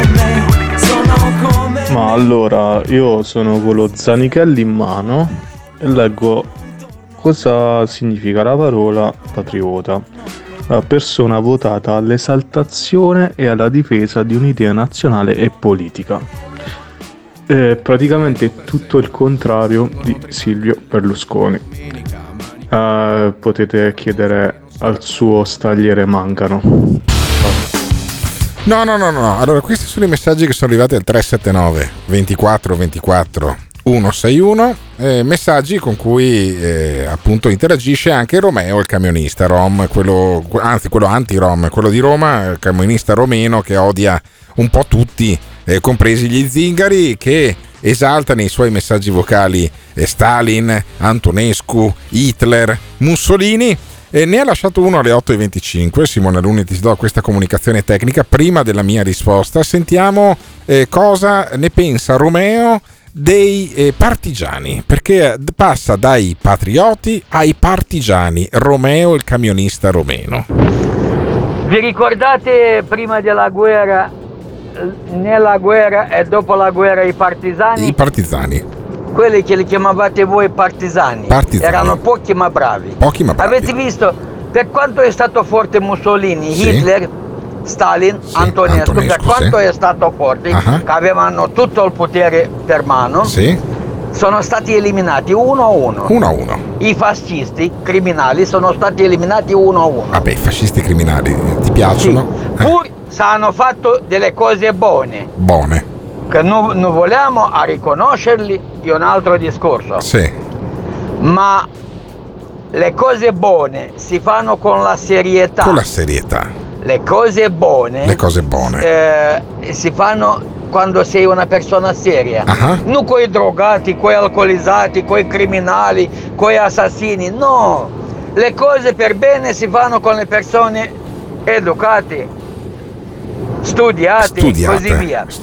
Okay. Vi volevo dire, i partigiani all'epoca, senza cellulari, senza niente, si sono riusciti a far fuori un bel po' di merda. Ma pensa un po' oggi.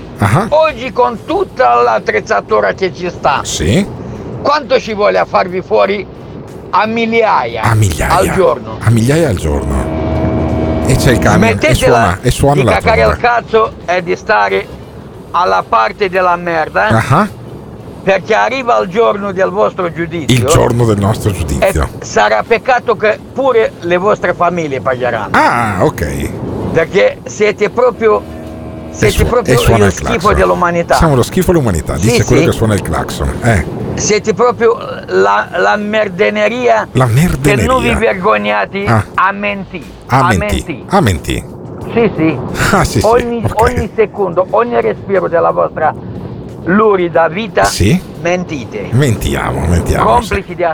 Complici di assassini. Pensate un po' ai partigiani. Quando ti svegli la mattina, che succederà con i partigiani? Che succederà con i partigiani? Che tanti di loro avranno studi, tanti di loro saranno intelligenti, tanti di loro avranno perso i cari per colpa vostra, l'immortaccia vostra di assassini. Pensate un po', a me mi frega un cazzo, puoi mettere pure in onda questo messaggio. Sì, ma infatti l'ho messo in onda. Anzi, fai meglio a metterlo. L'ho messo in onda. Io non ho paura di morire. Non hai paura di morire. A morire è come differenza tra spegnere la luce e accenderla. È un secondo. Anche il cervello potresti accenderlo. C'ho paura. Hai paura. A invecchiare c'ho paura. A vivere, invecchiare. Perché ogni giorno ci fate diventare più schiavi. Sì. Più tasse.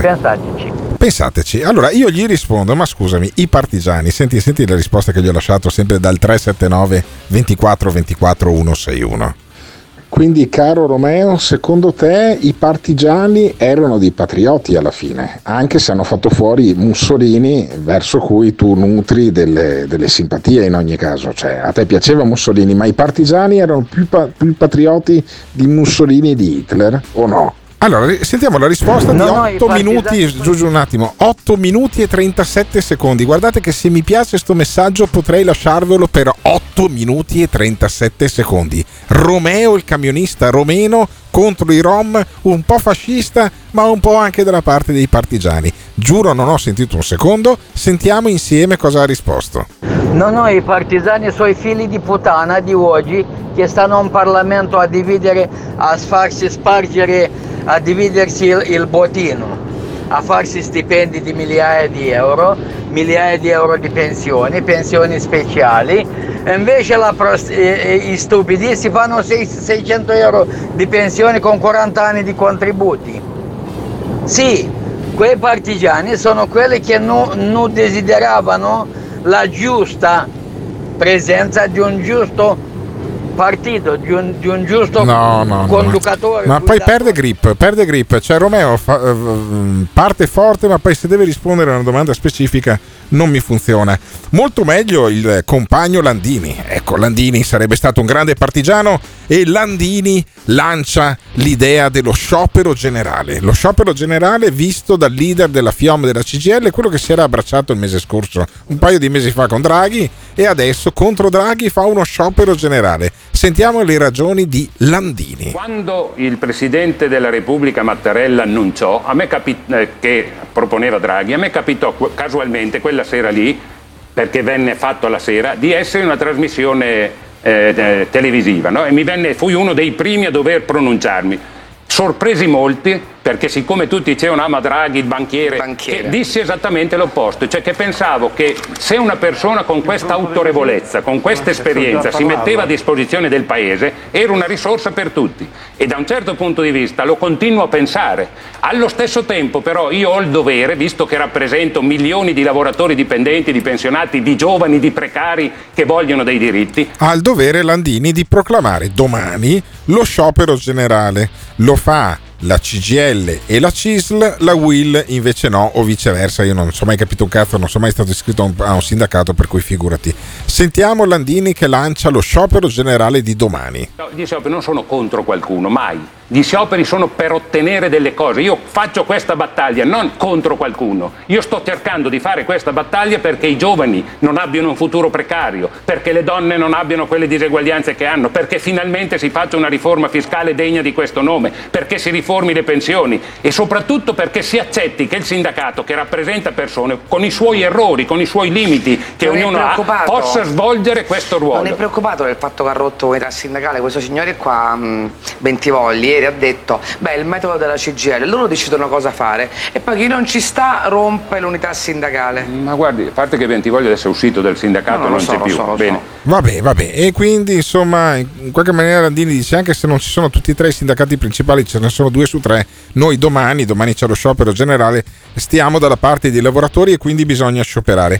Vittorio Feltri non è tanto d'accordo sugli scioperi generali. Ho sentito tutto l'intervento l'ho seguito fin dall'inizio e credo di poter capire facilmente il disagio di Landini, però Io sono contrario agli scioperi, ma non per motivi ideologici, sono contrario perché non ho mai visto uno sciopero concludersi con la vittoria dei lavoratori. Cioè gli scioperi servono solo ad agitare il paese, servono solo a bloccarlo per 5 ore, 6 ore o tutto il giorno e poi tutto torna come prima e non succede mai niente. Fare uno sciopero per trovare soldi che non ci sono mi sembra molto velleitario e soprattutto inutile. Quindi fare lo sciopero domani, secondo Vittorio Feltri, è velleitario e inutile. Gli dà ragione Maria Giovanna Maglie. Ma ha ragione Vittorio Feltri sulla inutilità degli scioperi oggi. Dopodiché le cose che sono state dette contro le cioè lo sciopero generale un tempo funzionava, un tempo serviva, un tempo era una massa d'urto, erano diversi anche i governi. Adesso è molto inopportuno, appare, e inutile. Da una parte però devo anche dire un'altra cosa, si fanno sempre contro i governi gli scioperi, non è che c'è un governo che debba ritenersi intoccato e intoccabile dagli scioperi. Non è che ci si comporti verso il governo Draghi come se fosse un governo normale, mi dà una grande soddisfazione anche se dura pochi minuti. Detto questo quando loro criticano il cosiddetto piano NRR e dicono che in realtà non si sono viste cose per ora, hanno ragione. Questa montagna di soldi che ci deve arrivare sarà un mio limite, io non riesco a vederla arrivare. Quindi Maria Giovanna Maglia nello stesso ragionamento riesce a dare ragione a Feltri e anche però a Landini, un po' più lucido Sallusti, che invece dice che il governo deve prendere delle scelte chiare. Io non so se Travaglio immagina la concertazione come un infinito e inconcludente confronto tra le famose parti sociali, che di solito sono una grandissima perda di tempo. Il governo ha il dovere di ascoltare tutti, ma poi ha il diritto di decidere. A me non sembra che questa decisione sia una decisione folle, poi i dati ognuno li può leggere e interpretare e tirare dalla propria parte, ma teniamo conto di due cose molto semplici. La prima è che le persone veramente in difficoltà, cioè quelli che hanno redditi fino ai 15-17 mila euro, già oggi o non pagano le tasse o pagano veramente in modo simbolico le tasse, e quindi non stiamo parlando delle persone decisamente, nettamente in difficoltà. E poi si stanno in qualche maniera definendo ricchi anche quelli della classe media, secondo Sallusti, per cui dovrebbero effettivamente scioperare, almeno questa è la morale che io traggo dalle sue parole sempre un po' enigmatiche. Quando si entra nella classe media bisogna fare delle scelte che non riguardano i ricchi, come qualcuno vuol far pensare, perché un reddito lordo di 30-40 mila euro, ovvero, non è proprio una cosa che uno dice sono ricco, fai parte di quella classe media che è quella che tra l'altro A traina il paese e B è quella che probabilmente ha sofferto di più durante i mesi di lockdown e della crisi del Covid. Oggi leggevo un'intervista, credo sul Corriere della Sera, potrei sbagliarmi, di un operaio specializzato, cioè uno che è giusto dentro in quella classe lì tra i 20 e i 30 mila euro, che dice ma io a fine anno guadagnerò 600 euro in più, perché devo andare a scioperare. Quindi mi sembra tutto molto pretestuoso, sì, e che avesse capito mi sembra male. Il solito vizio di voler definire la classe media, ripeto, gente che guadagna dai 25 ai 40, 45 mila euro lordi l'anno, definirli dei ricchi e dei privilegiati, e la gente che tira la carretta tutti i giorni e che tiene in piedi il paese. Benissimo, allora dopo facciamo un esperimento. Dopo Landini, segretario generale della CGIL, già segretario della FIOM, molto battagliero, dopo Vittorio Feltri, dopo Maria Giovanna Maglie, dopo Sallusti, io vi faccio sentire cosa ne pensa dello sciopero generale Romeo, il nostro camionista romeno, che ha appena lasciato un messaggio al 379 24 24 161, e lui dà il suo punto di vista da lavoratore, da camionista, poteva fare un sacco di lavori ma è fascista, vuole uccidere tutti i giornalisti, verrà a prenderci per casa uno alla volta, l'abbiamo appena sentito, e fa il camionista, e da camionista la pensa così sullo sciopero generale. Non dobbiamo uscire in strada a strillare, dobbiamo fermarci a casa, dentro casa, per una settimana. Dobbiamo fare le provvisioni minime per una settimana. Parliamo degli autisti e della classe operaia. La classe operaia. Non di questi che stanno dalla parte dei criminali, no. la classe operaia e noi autisti ci dobbiamo fermare 5 giorni. Scommettiamo che il governo si dimette. Hai capito? Dobbiamo chiedere solo una cosetta: le dimissioni di Draghi. La dimissione del governo dalla A alla Z. Hai capito? Se non si dimette non ricominciamo a lavorare. Noi dobbiamo andare nelle piazze a prendere manganelli. No. Casomai 9 su 10 di noi andiamo al medico di famiglia. Andiamo a fare 5, 6, 10 giorni di malattia perché siamo male e abbiamo tutto il diritto di starci male. Quindi neanche lo sciopero. La truffa direttamente sarebbe la cosa giusta. Malattia 5 giorni, da lunedì al venerdì. Da lunedì al venerdì. Se il governo venerdì non si è dimesso, altri 5 giorni. Altri 5 giorni dal medico. Non crepa nessuno senza stipendio 2 settimane. Beh, dai. Insomma. Ma il governo crepa. Il governo crepa. Sì. Il governo crepa. Sì. Il governo crepa. Io da quando è cominciato questa merda fino ad oggi ho lavorato 2 settimane. Sai perché? Perché? Per avere soldi per la rata della casa. Basta? Basta. E mi basta e mi avanza. Ho capito. Ogni giorno mangio, i pomodori me li faccio nel mio orto. Nell'orto. Ce l'ho messi a congelare, ce l'ho fatto la pasta di pomodori, tutto. E mi mangio la pasta. La resistenza della pasta al pomodoro. Così. È un partigiano. Io faccio fino al 20 di dicembre e poi mi fermo fino al 10 di gennaio. Non fai un cazzo. E al 10 di gennaio riparto altri 5, 6, 10 giorni e poi mi rifermo. E poi si riferma. Sì, guai quando arriva il giorno che la merda dello Stato non mi fa lavorare. In questo modo. Cioè, a quel momento devo pensare come procurarmi il denaro. E quindi? Dai ricchi. Cosa fai, le rapine? Sì, dai ricchioni. Dai ricchioni. Devo tirarlo fuori. Dobbiamo tirarli fuori con la forza. Con la forza. Se Draghi pensa una cosa, sarà sulla lista nera. Addirittura la lista nera. Sì, sono d'accordo, sciopero generale. Sciopero generale. Ma a modo mio, perché se vai in piazza, strilli, prendi le manganate, il gas, ma perché? No. Sciopero generale. 10 giorni riposo. 10 giorni. 10 giorni riposo a casa. 10 giorni. Agli italiani, via! Vabbè, questo qua guida un camion. Io volevo solo dirvi che c'è uno che guida un camion di alcune tonnellate, ok? Che lascia questi messaggi. Nulla di meno. Al 379 24 24 161. Noi abbiamo il camionista Romeo. Questo lascia sti messaggi qua sullo sciopero generale. E spiega che più che lo sciopero ci vuole la malattia generale, andare dal medico curante e farsi dare 5-10 giorni, che tanto poi mangia la pasta al pomodoro con il pomodoro che ha messo in freezer. Quindi all'autarchico e rivoluzionario, o almeno rivoltoso, camionista Romeo. Ma allora, bisogna fare come Landini, bisogna fare come Romeo. Domani andrete a lavorare, diteci cosa ne pensate. Al 379 24 24 161. Buongiorno a tutti, cominciamo con le notizie vere, non quelle che dicono.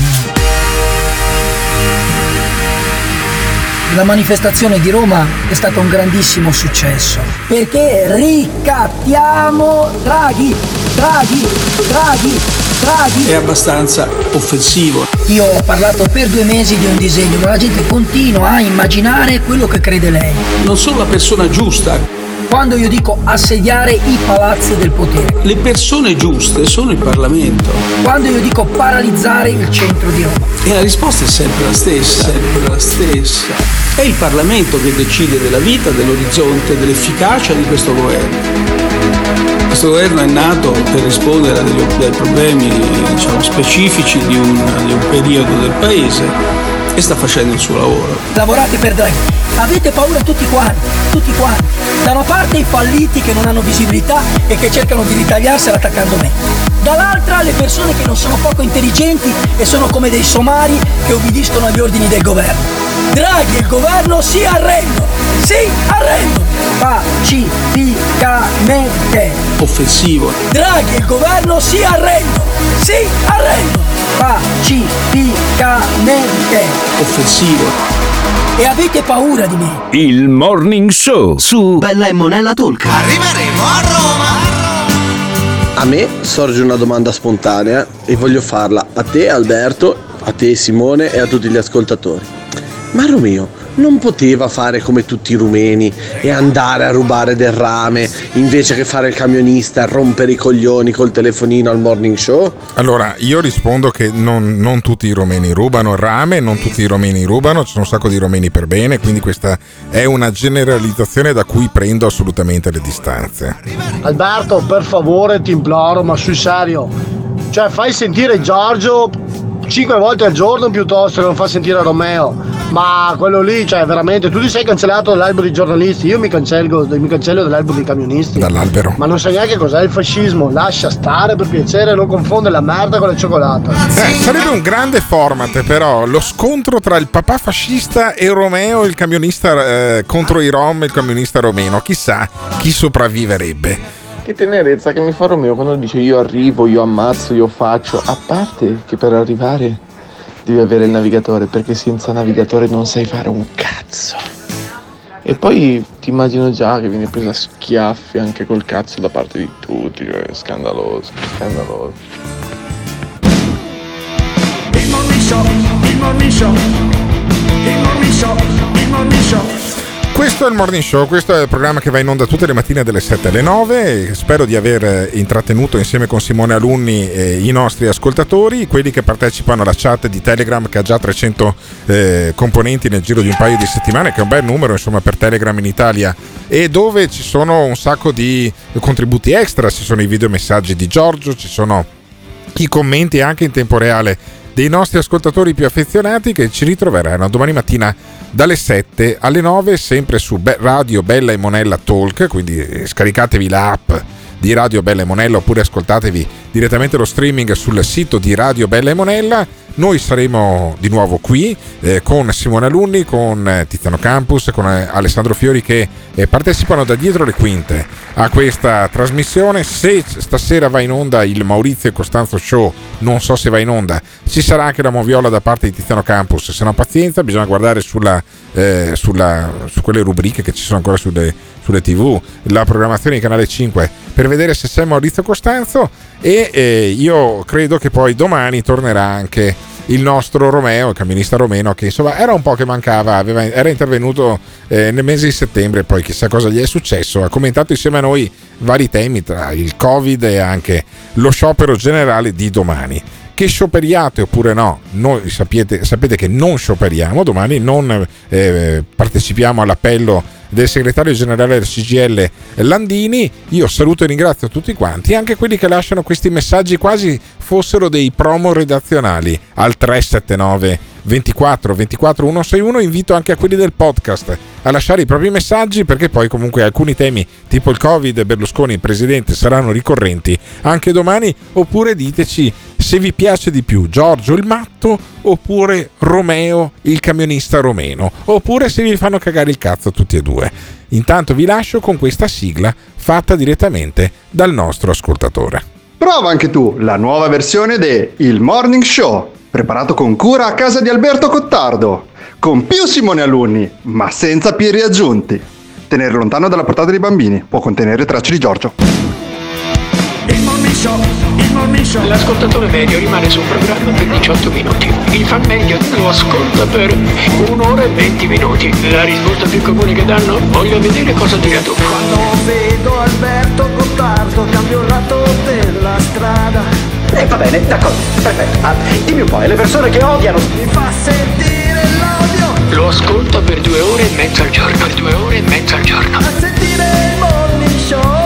Se lo odiano, allora perché lo ascoltano? La risposta più comune? Non esisto più. Voglio vedere cosa dirà tu. Morning Show.